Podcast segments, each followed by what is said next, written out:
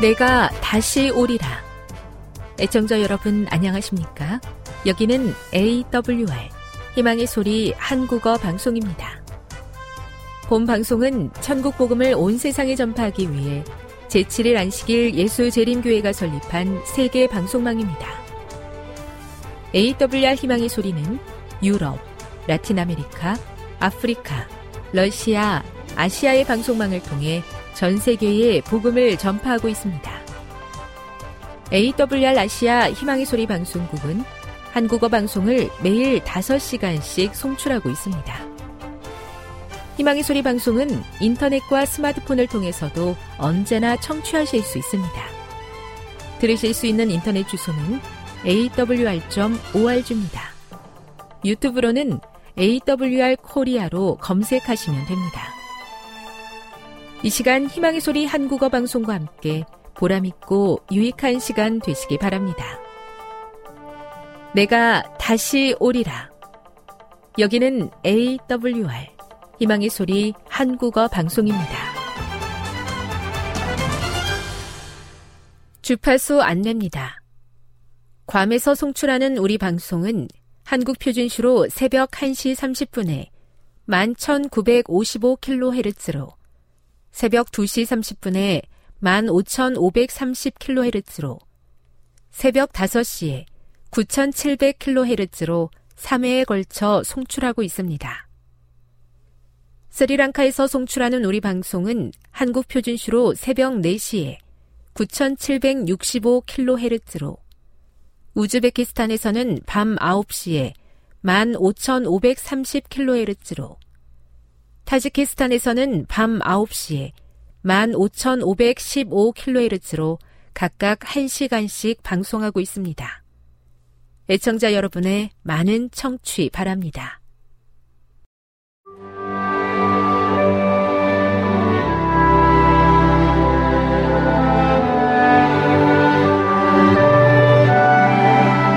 읽어주는 듣과 셋째 날 8월 8일 화요일 높임받은 그리스도, 선물을 주시는 분.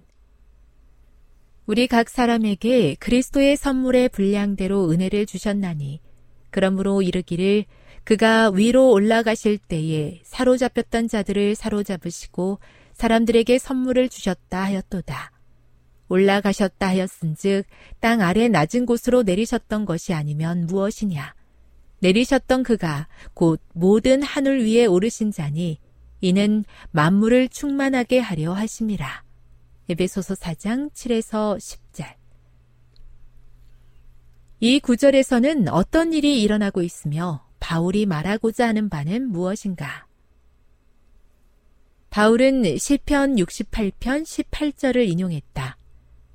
주께서 높은 곳으로 오르시며 사로잡은 자들을 취하시고 선물들을 사람들에게서 받으시며 반역자들로부터도 받으시니 여호와 하나님이 그들과 함께 계시기 때문이로다.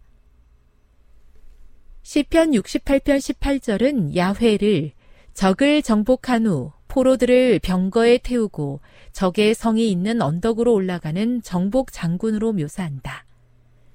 그 다음 그분은 정복한 적들로부터 공물을 받는다. 바울은 이 장면을 이 시의 전체 문맥에 근거하여 높임을 받으신 그리스도께서 선물을 주시는 것으로 조정하고 있다. 시편 68편 18절의 순서에 따르면 그리스도의 승천이 먼저 일어나고 부활하시고 높임 받으신 예수께서 은사를 주시고 만물을 충만하게 하시는 부어 주심이 그 뒤를 따른다. 이것이 오순절 성령의 부으심을 묘사하는 바울의 방식이다. 이 견해는 성령의 은사를 높임 받으신 예수께서 주시는 선물로 확증하는 에베소서 4장 11, 12절과 일치한다. 그리스도께서 높이 오르셔서 포로된 자들을 사로잡고 사람들에게 선물을 주셨다.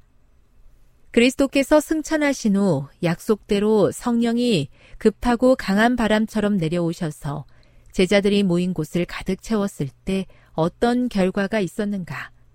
하루에 수천 명이 회심하였다. 교훈입니다. 성령의 은사를 통해서 만물을 충만하게 하시는 은혜는 하늘로 올라가신 그리스도께서 신자들에게 주시는 선물이다. 묵상. 교과를 통해서 볼 때 그리스도께서 우리를 위해 행하셨고 또 행하실 일은 무엇입니까? 적용. 만물을 충만하게 하시는 때를 알려주신 것은 그대의 매일의 삶에 어떤 위로가 됩니까? 영감의 교훈입니다. 성령을 통해 주시는 은혜의 선물. 그때 특별한 의미에 있어서 하늘의 선물이 그리스도를 따르는 자들에게 위탁되었다. 그가 위로 올라가실 때에 사로잡힌 자를 사로잡고 사람들에게 선물을 주셨다. 우리 각 사람에게 그리스도의 선물의 분량대로 은혜를 주셨나니 성령이 행하사 그 뜻대로 각 사람에게 나누어 주시느니라. 이 모든 선물은 그리스도로 말미암아 이미 우리의 것이 되었지만 실제로 그것을 소유하는 것은 하나님의 성령을 받아들이는 데 달려 있다. 실물교훈 327 하나님의 뜻을 따라 각 사람에게 은혜의 선물을 약속하심을 감사합니다. 오순절의 이른비보다 더 능력 있는 늦은 비의 역사가 오늘 우리에게 필요합니다. 만물을 충만케 하시는 은혜를 주시고 무엇보다 성령으로 충만케 해 주시옵소서.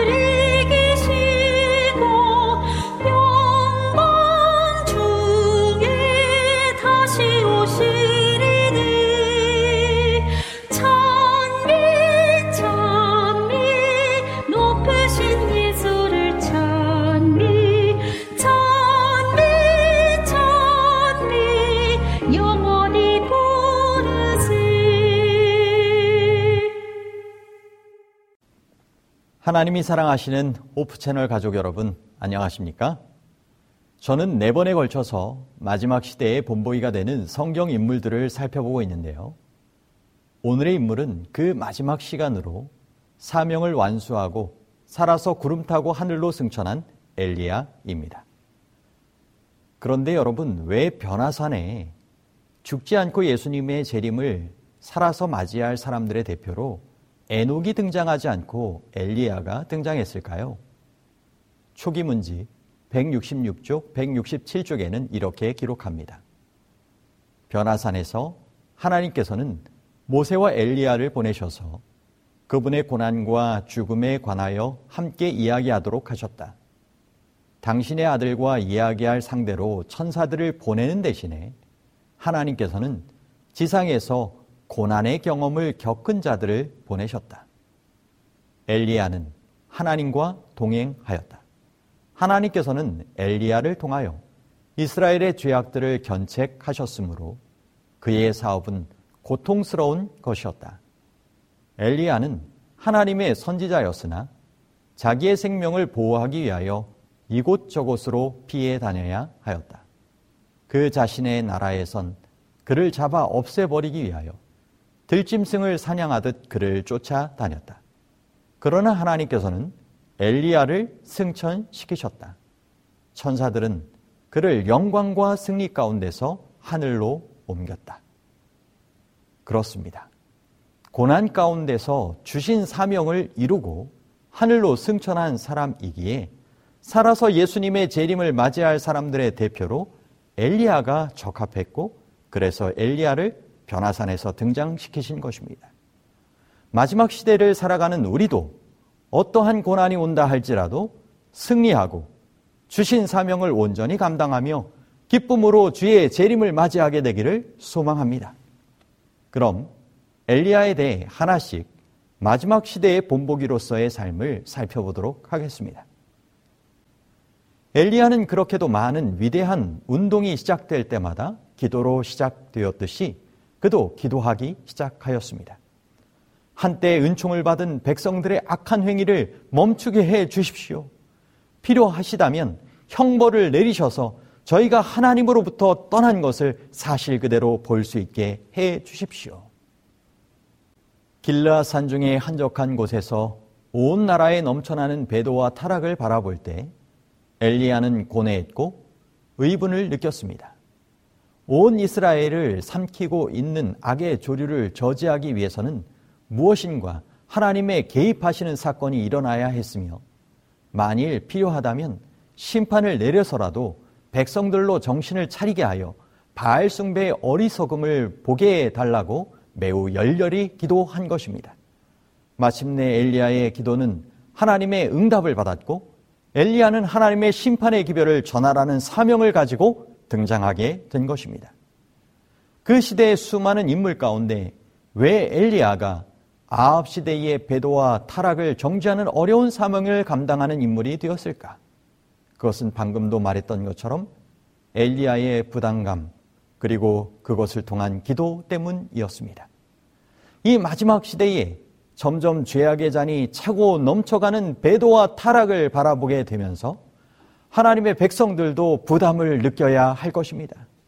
이 부담이 기도가 되고 그 기도는 뜨거운 사명이 되어 결단력 있고 용기 있는 행동으로 엘리야처럼 이 시대에 나서서 주의 뜻을 행해야 할 것입니다. 오프라 윈프리는 자신의 자서전에서 사명을 네 가지로 정의했습니다. 첫째, 남보다 더 가졌다는 것은 축복이 아니라 사명이다. 둘째, 남보다 아파하는 것이 있다면 그것은 고통이 아니라 사명이다. 셋째, 남보다 설레는 꿈이 있다면 그것은 망상이 아니라 사명이다. 넷째, 남보다 부담되는 어떤 것이 있다면 그것은 사명이다.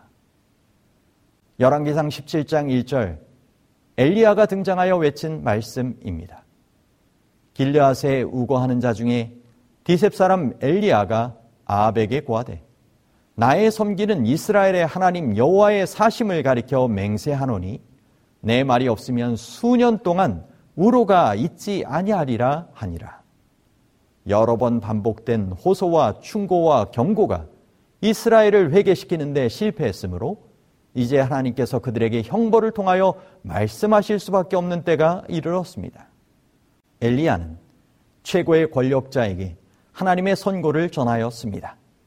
왕과 왕궁의 조신들, 궁궐의 호위병들이 모두 꼼짝 못하고 서 있었습니다. 아무도 감히 엘리야 앞에 나서지 못했죠. 주님께서 그의 방패가 되셨습니다.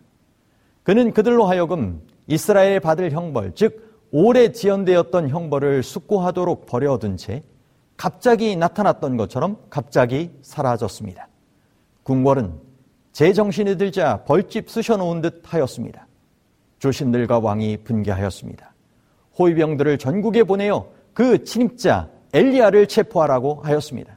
그러나 하나님께서는 신속하게 엘리야를 잡을 수 없는 곳으로 보내셨습니다. 너는 여기서 떠나 동으로 가서 요단 앞 그릿 시냇가에 숨고 그 시냇물을 마시라. 내가 까마귀들을 명하여 거기서 너를 먹이게 하리라.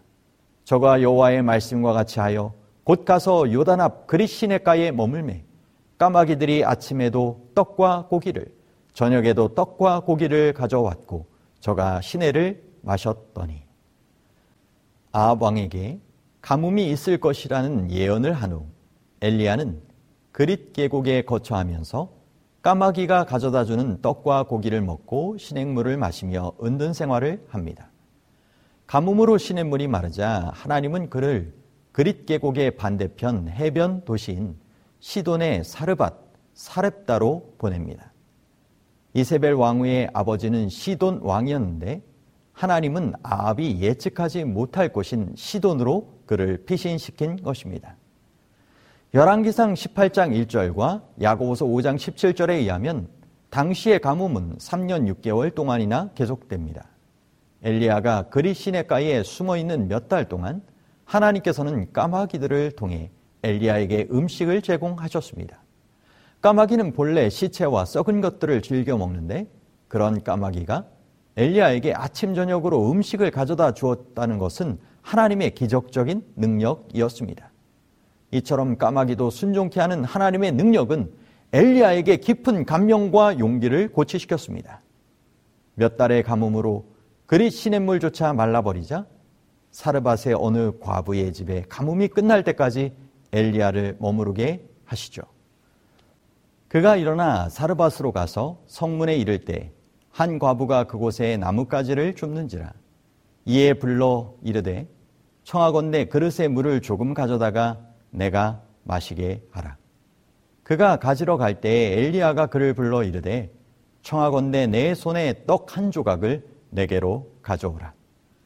그녀의 마지막 한 끼, 그것도 과부와 그 아들이 배고픔 속에서 죽기 전 먹게 될 그 음식을 이 알지도 못하는 선자에게 주는 것보다 더 심한 시험이 어디 있었을까요? 과부는 이제까지 모든 나그네를 친절하고 너그럽게 접대하였다.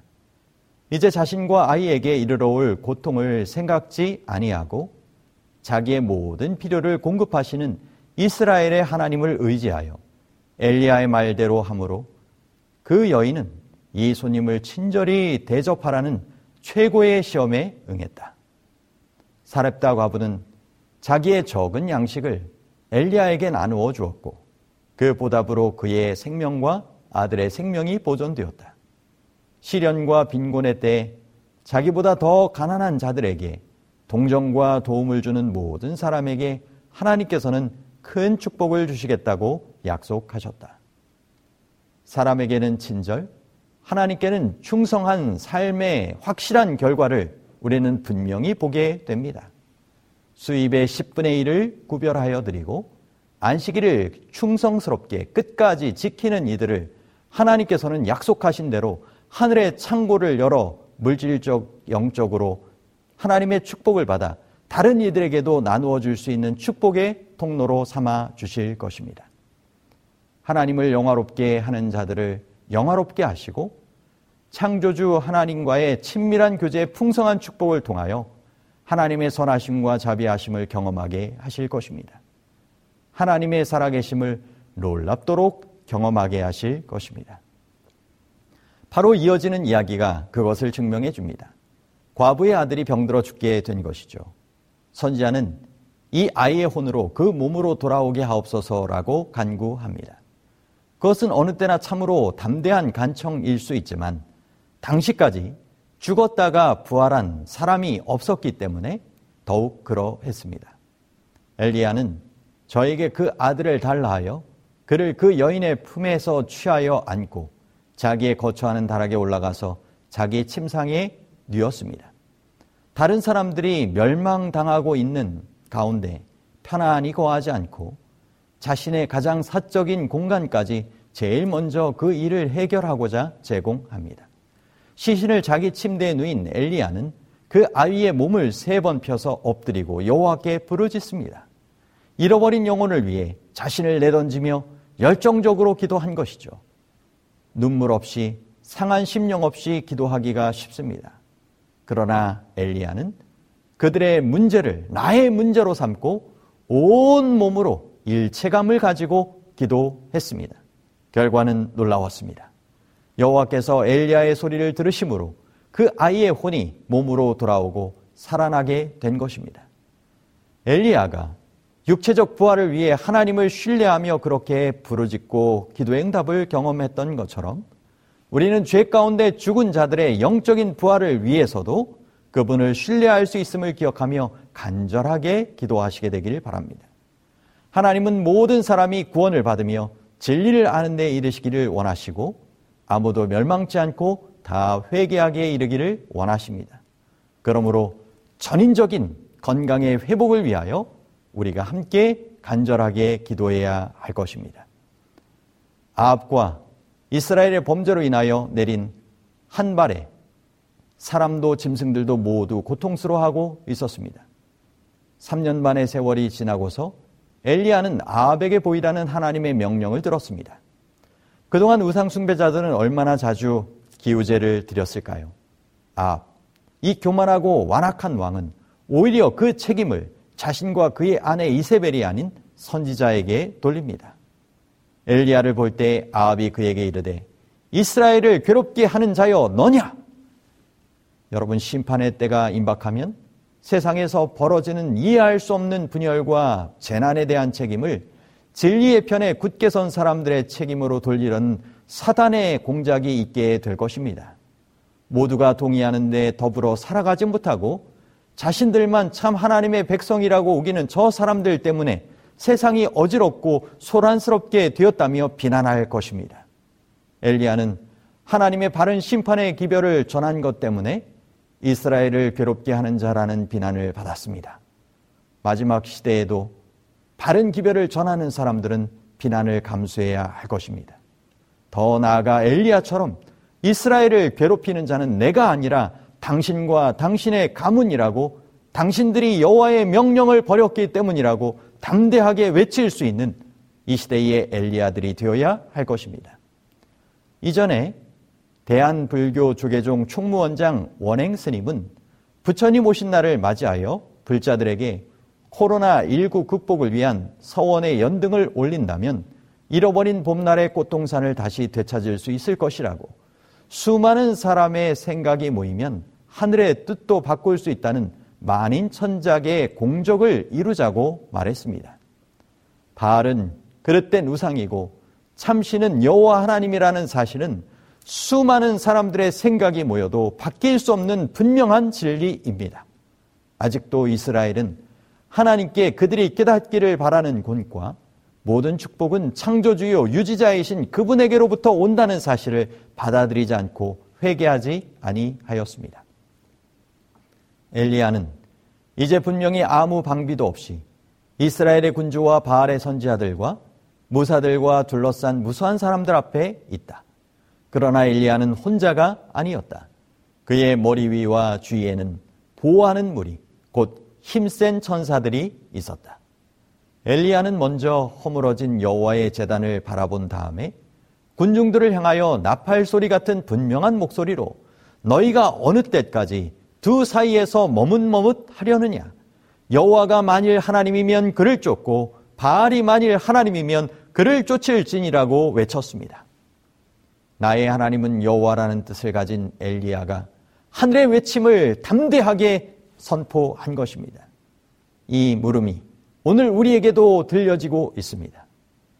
여러분은 정말 여호와 하나님만을 참 나의 하나님으로 쫓으며 섬기는 머뭇거리지 않는 확고부동한 한 마음의 정결한 신앙을 하고 계십니까? 거짓 선자들도 동의하고 온종일 부르짖었지만 아무런 응답이 없었습니다. 거짓 기독교 안에도 바알 경배의 모습과 같은 닮은 모습을 살펴보게 됩니다. 다른 사람이 보는 데서는 큰 소리로 공언하지만 하나님의 영광을 위한 진정한 삶의 열매가 없습니다. 그들의 종교 생활과 체험은 자아 만족을 위한 것인 듯 합니다. 격앙된 감정과 대단한 열정으로 큰 소리와 눈물의 찬양을 합니다. 주로 느낌과 흥분의 호소를 하죠. 하나님 안에서 그리스도와 함께 감추인 내적 생활보다는 다른 사람들에게 보이는 외적인 인상에 더 신경을 쓰는 듯한 모습입니다. 우리가 경계해야 할 신앙 예배의 모습입니다. 이제 엘리야 차례가 되었습니다. 재단을 세우고 거기에 물을 흠뻑 부은 후에 저녁 소재 드릴 때에 이르러 이런 간단하고 꾸밈 없는 의미심장한 기도를 올렸습니다. 아브라함과 이삭과 이스라엘의 하나님 여호와여 주께서 이스라엘 중에서 하나님이 되심과 내가 주의 종이 됨과 내가 주의 말씀대로 이 모든 일을 행하는 것을 오늘날 알게 하옵소서. 여호와여 내게 응답하옵소서. 이 백성으로 주 여호와는 하나님이신 것과 주는 저희의 마음을 돌이키게 하시는 것을 알게 하옵소서.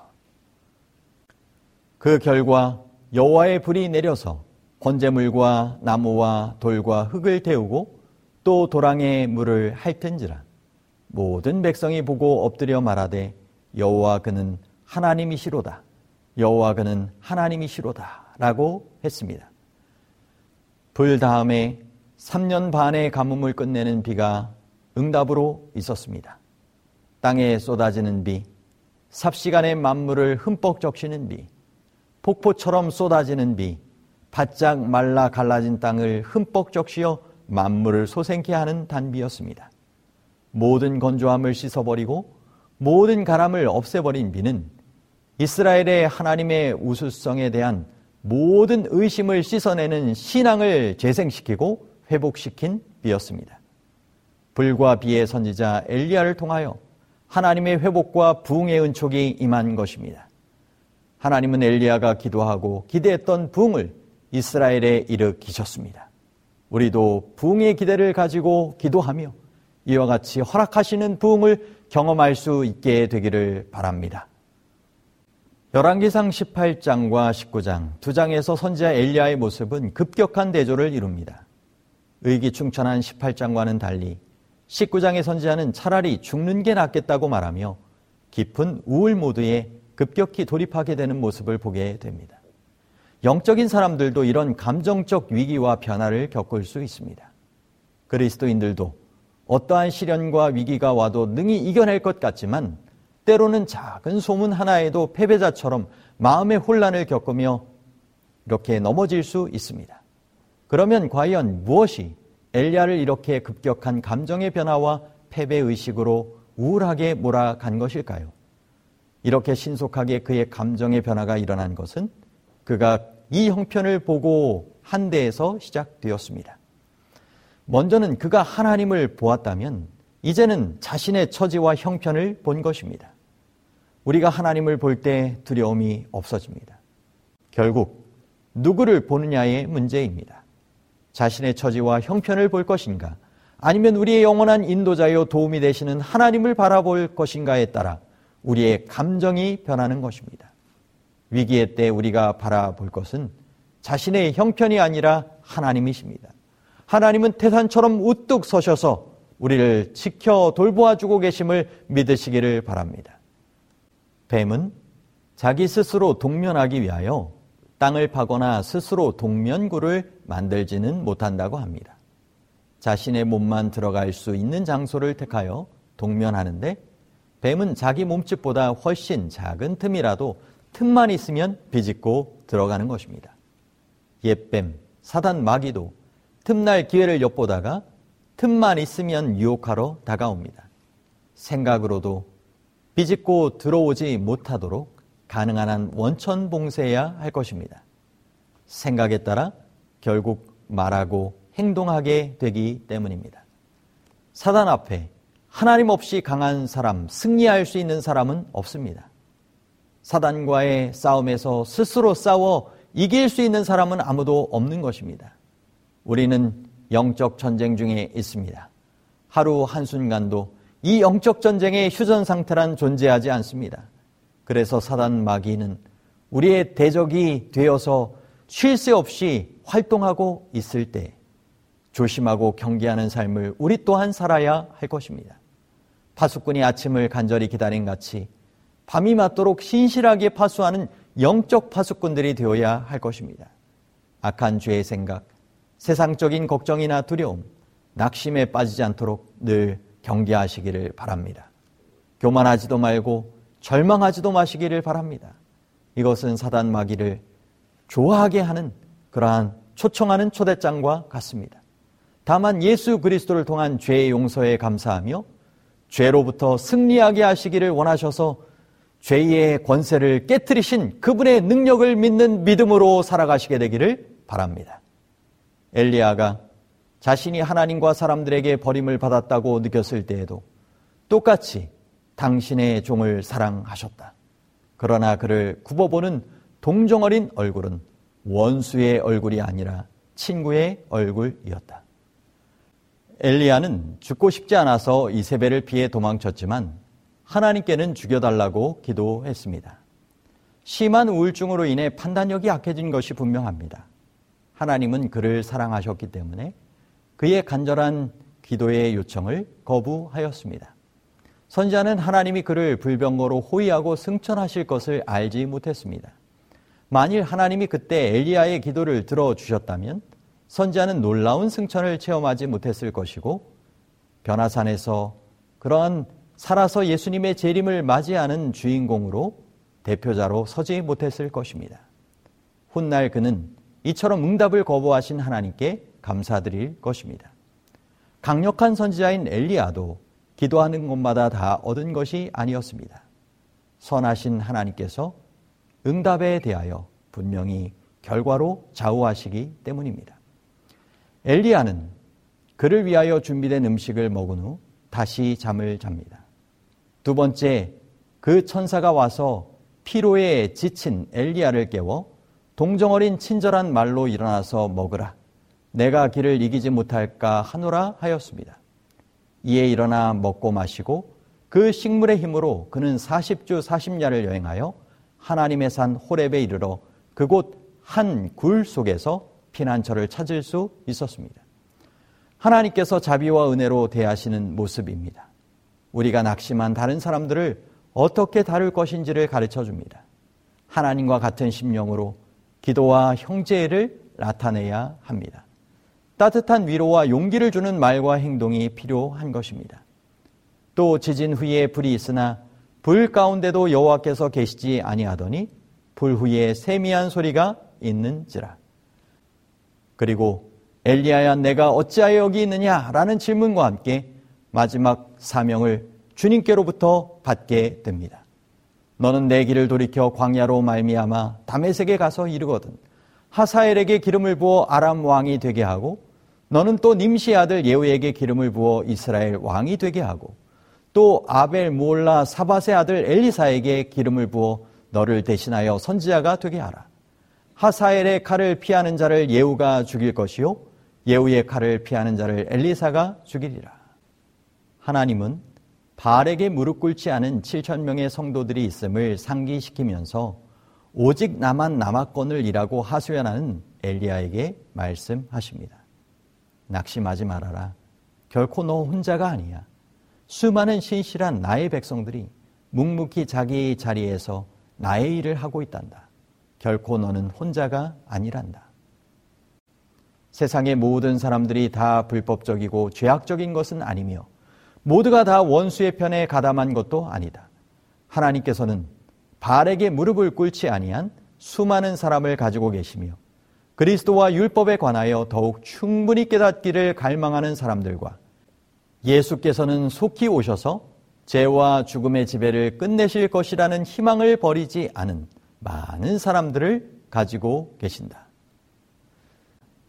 엘리야는 승천하기 전 그가 떠난 후에도 개혁 사업이 진전되기를 바래서 이세벨이 하나님을 대항함으로 폐교되었던 선지자의 학교를 재건합니다. 그녀의 심한 박해에도 바알에게 무릎을 꿇지 않은 친천인 중 많은 사람들이 그 재건된 학교에 입학하여 교육받았을 것입니다. 엘리야와 엘리사는 이 학교에 가서 개혁 사업에 헌신하고 하나님의 언약의 백성으로 선택된 이스라엘 선민을 지탱시키려는 학생들을 가르치고 권면하였습니다.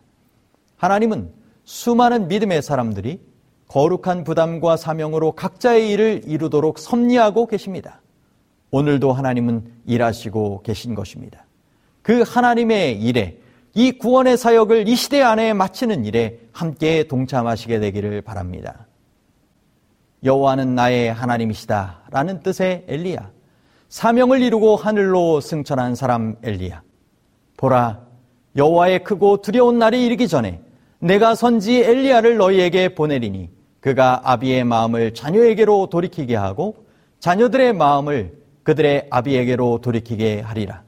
돌이키지 아니하면 두렵건대 내가 와서 저주로 그 땅을 칠까 하노라 하시니라. 엘리야를 아합의 시대에 보내시고 구주 예수의 탄생 전 엘리야의 심령과 사명으로 주의 길을 예비하며 백성들을 돌아오게 하는 침례 요한을 보내시며 말세이의 엘리야의 사명과 심령으로 하나님께 백성들을 돌아오게 할 남은 무리인 선자의 백성을 하나님께서 분명하게 보내실 것입니다. 죄가 편만에 있는 위기의 순간 비극적 종말이 다가올 때 하나님의 전사로 원수와 충성됨으로 싸울 하나님의 종들을 보내실 것입니다. 선자를 보내시는 하나님은 심판이 목적이 아니라 구원을 이루기 위한 사랑의 하나님이십니다. 그 하나님의 종으로 하나님의 군사로 힘있게 매일매일 사명자의 삶을 사시다가 기쁨으로 살아서 주님 허락하여 주시면 주님을 맞이할 수 있는 우리가 되기를 간절히 바라며 오늘 마지막 시대의 본보기 네 번째 엘리야의 이야기로 오늘 모든 말씀을 마치도록 하겠습니다.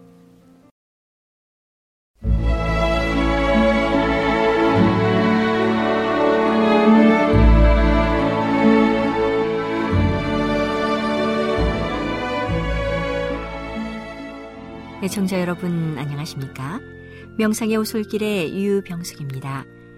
이 시간은 교회를 사랑하시고 돌보시는 하나님의 놀라운 능력의 말씀이 담긴 엘렌지 화이처 교회 증언 1권을 함께 명상해 보겠습니다. 우리의 목사 가혹한 부자는 자신의 천한 행동과 인색한 계산으로 말미암아 자신의 신앙의 역량으로 그를 도울 수 있는 능력을 끊어버리고 있다. 이 불쌍한 형제의 기억 속에 이 모든 것들이 생생하게 살아남는다. 그리하여 그의 부자 형제의 입술에서 나온 열렬한 기도와 외관상 열렬한 간증은 다만 슬픔과 혐오감을 갖게 할 것이다. 그는 그 사람을 하나의 위선자로 보게 된다. 그같이 하여 많은 사람을 더럽히는 쓴뿌리가 생기게 한다. 가난한 자는 그가 빼앗긴 특권을 잊어버릴 수 없고 또한 부자 형제가 어깨 위에 짐을 올려놓지 않기 위하여 언제나 무엇인가 핑계를 하는 반면에 그가 즐겨 무거운 짐을 지고자 했기 때문에 얼마나 어려운 곳에 처해졌는지를 결코 잊을 수 없다. 그러나 가난한 사람은 그리스도의 정신으로 너무도 가마를 받았기 때문에 그의 부자 형제의 무욕을 용서해 줄 수 있다. 진실하고 고상하고 이기심 없는 관대함을 부자들 사이에서는 좀처럼 볼 수 없다. 재산을 얻기 위한 야망 때문에 그들은 인간의 요구를 간과해 버린다. 그들은 아마도 그들 자신과 마찬가지로 힘들게 노동해온 가난한 형제들의 속박당하는 어려운 처지를 깨닫거나 느낄 수 없다. 가인처럼 그들은 내가 내 아우를 지키는 자니이까 라고 말한다. 나는 내가 소유하고 있는 것을 얻기 위하여 열심히 일해왔다. 그러므로 그것을 붙들고 있지 않으면 안 된다. 그들은 나의 형제의 불행을 느낄 수 있게 해 주옵소서라고 기도하는 대신에 그들의 끊임없는 연구는 그에게 어떤 불행이 있다는 것과 그들의 동정이나 관대함을 요구하고 있다는 것을 잊어버린다. 많은 부요한 안식일 준수자는 가난한 사람을 멸시하는 죄를 범하고 있다. 그러한 자는 하나님께서 그들의 미천한 행동의 작은 부분까지 보시지 않을 것으로 생각하는가? 만일 눈이 열릴 것 같으면 그들은 한 천사가 그들이 어디를 가든지 따라다니면서 가정이나 사업 장소를 막론하고 그들의 모든 행동을 성실하게 기록하고 있는 것을 볼 것이다. 참된 증인은 그들의 발걸음을 따라다니면서 내가 내 행위를 아노라고 말씀하신다. 이와 같이 사취하는 정신, 기만하는 정신, 비천한 정신을 심지어 안식일을 준수하노라고 공언하는 자 사이에서 보았을 때 나는 정신적 범민으로 부르짖었다. 이 큰악과 무서운 저주가 이 마지막 시대에 하나님의 이스라엘 중 어떤 사람 주변을 둘러싸고 있으며 고상한 정신을 가진 불신자에게까지 혐오감을 주고 있다. 이것이 주님의 오심을 기다리고 있노라고 공언하는 백성이다. 유혹에서 벗어나지 못하고 있는 불쌍한 형제로 이루어진 한 부류가 있다. 그들은 불쌍한 경영자이다. 그들은 현명한 판단력을 가지고 있지 않다. 그들은 꾸준한 노력과 느린 과정을 기다리지 않고 재산을 얻기 바란다. 어떤 사람은 그들의 상태를 좀 더 좋게 개선하기 위하여 너무도 서두름으로 훌륭한 판단과 경험을 가진 사람과 의논하지 않고 여러 가지 사업에 종사한다. 그들의 기대는 좀처럼 성취되지 않는다. 그들은 얻기보다 오히려 잃어버린다. 그리하여 부자를 시기하려는 유혹과 기질이 이르러 온다. 그들은 형제의 재산을 통하여 유익을 얻고자 진정으로 바라지만 그렇게 못되기 때문에 혹독한 취급을 당한 것으로 생각한다. 그러나 그들은 특별한 도움을 받을 자격이 없다. 그들은 그들의 노력이 분산되어 버린 증거를 가지고 있다. 그들은 사업에 있어서 변덕스러웠고 걱정과 염려가 많았는데 수입을 조금밖에 얻지 못했다. 그런 사람은 경험 있는 자의 권면을 들어야 한다. 그러나 흔히 그들은 전혀 조언을 구하지 않을 자들이다. 그들은 뛰어난 판단력을 가지고 있기 때문에 가르침을 받지 않아도 된다고 생각한다. 이런 사람은 흔히 기만의 솜씨에 성공이 좌우되는 영리하고 약삭빠른 전매 특허권 행상인에 의하여 기만당하는 자이다. 이 사람은 그런 행상인에게 믿을 만한 것이 아무것도 없다는 것을 배워야 한다. 그러나 형제는 마땅히 의심하고 피해야 할 바로 그런 것에 속아 넘어가기 쉽다. 그들은 바울이 디모데에게 한 교훈을 마음에 새기지 않는다. 그러나 지족하는 마음이 있으면 경건이 큰 이익이 되느니라. 우리가 먹을 것과 입을 것이 있은즉 족한 줄로 알 것이니라. 가난한 자는 부자만 탐심이 많은 사람들이라고 생각하지 말아야 한다. 부자가 탐욕적인 손으로 그들이 소유하고 있는 것을 붙들고 좀 더 얻고자 노력하고 있는 한편, 가난한 자는 부자의 재산을 탐하는 큰 위험 가운데 빠져 있다. 풍요로운 우리의 나라에 정말로 도움이 필요할 만큼 가난한 사람은 매우 적다. 그들이 바른 길을 따를 것 같으면 그들은 거의 모든 경우에 궁핍에서 벗어날 수 있다. 부자에 대한 나의 호소는 그대들의 가난한 형제들을 관대하게 취급하고 하나님의 사업을 발전시키기 위하여 그대들의 재산을 사용하라는 것이다. 불행과 질병으로 가난하게 된 자는 그대들의 특별한 염려와 도움을 받을 자격이 있다. 마지막으로 말하노니 너희가 다 마음을 같이하여 체휼하며 형제를 사랑하며 불쌍히 여기며 겸손하며 오늘은 하나님의 놀라운 능력의 말씀이 담긴 엘렌지 화이처 교회 증언 1권을 함께 명상해 보았습니다. 명상의 오솔길이었습니다.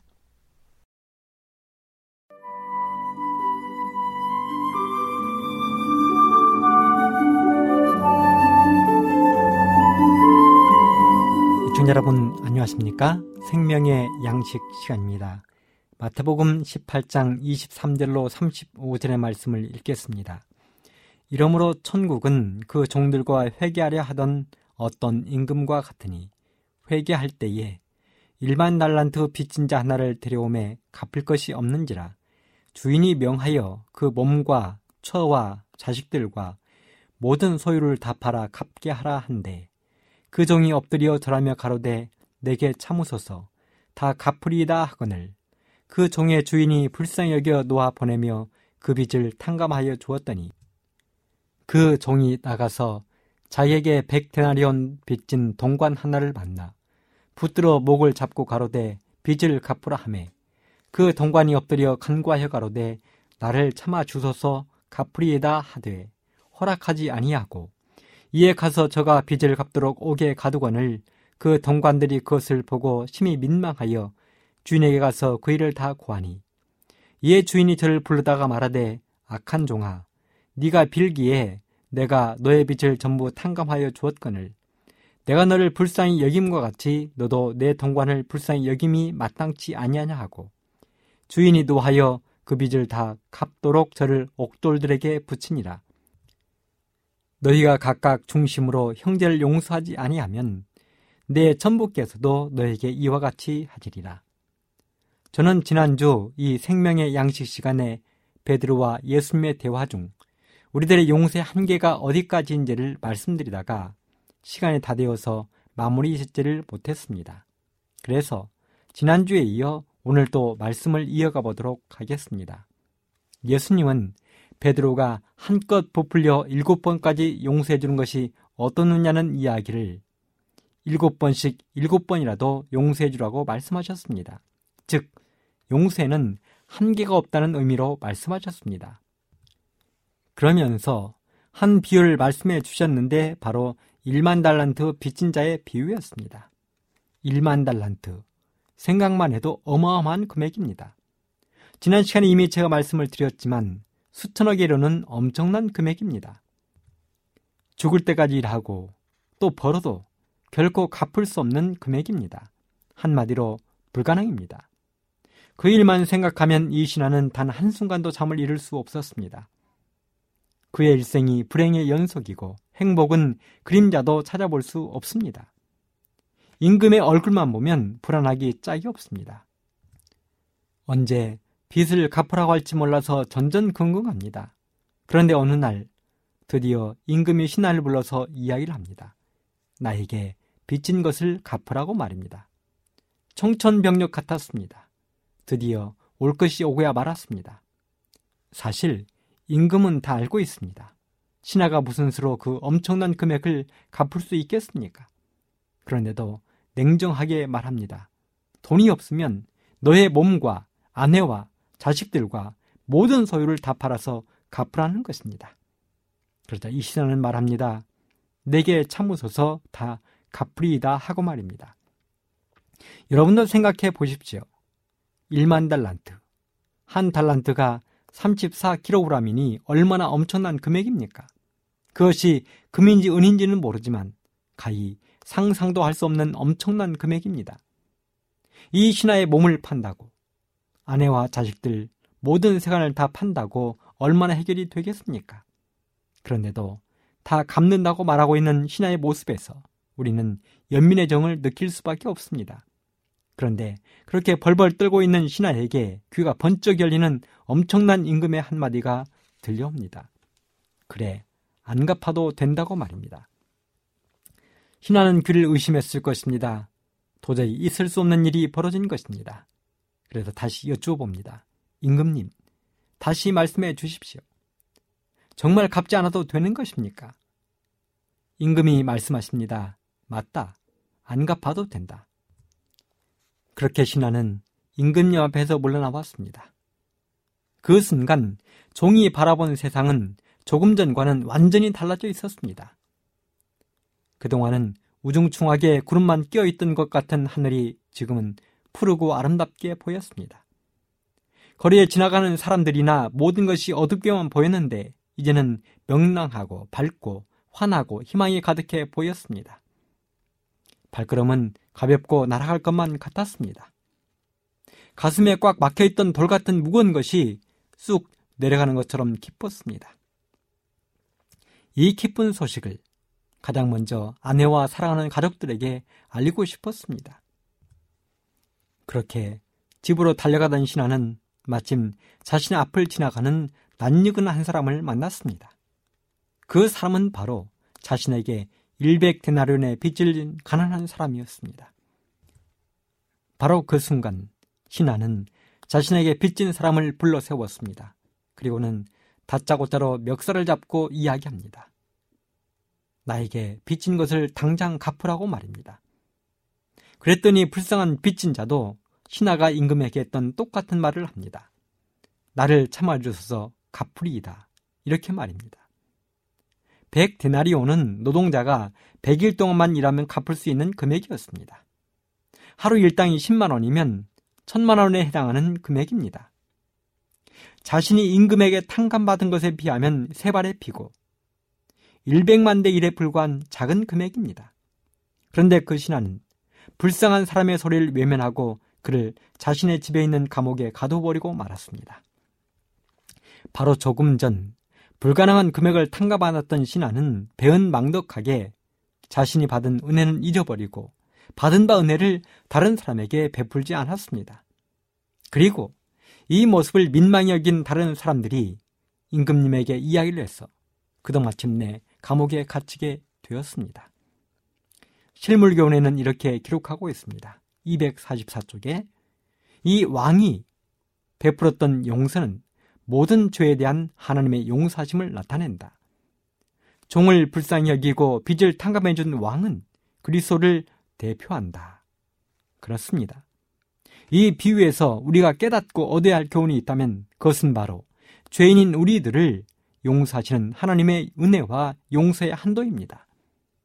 하나님은 죽을 수밖에 없는 우리 죄인들을 용서하시되 무한대로 용서하시는 은혜를 베푸셨다는 것입니다. 그리고 그 하나님은 우리가 용서를 받은 만큼 우리들도 다른 사람들을 사랑하기를 기대하신다는 것입니다. 용서하기를 기대하신다는 것입니다. 요한일서 4장 11절은 이렇게 기록합니다. 사랑하는 자들아 하나님이 이같이 우리를 사랑하셨은즉 우리도 서로 사랑하는 것이 마땅하니라. 마태복음 10장 8절에 이렇게 기록했습니다. 너희가 거저 받았으니 거저 주어라. 그렇습니다. 이것이 우리를 향한 하나님의 뜻입니다. 우리가 하나님으로부터 용서를 받은 만큼 우리도 다른 사람을 용서하고 사랑하라는 것이 하나님의 뜻입니다. 실물교훈 251쪽에도 보면 우리가 남을 용서했기 때문에 용서함을 받는 것이 아니라 우리가 용서받았기 때문에 용서하는 것이다. 모든 용서는 공로 없이 베푸시는 하나님의 사랑에 근거를 두고 있다. 그렇습니다. 용서의 근거는 바로 하나님이십니다. 그러므로 우리가 용서할 수 있는 힘의 원천도 하나님이 되는 것입니다. 그 하나님의 은혜로 우리 모두도 다른 사람을 용서하되 사랑하되 무한대로 용서하고 무한대로 사랑하는 우리 모두가 되기를 간절히 바라면서 이 시간을 마치도록 하겠습니다. 감사합니다.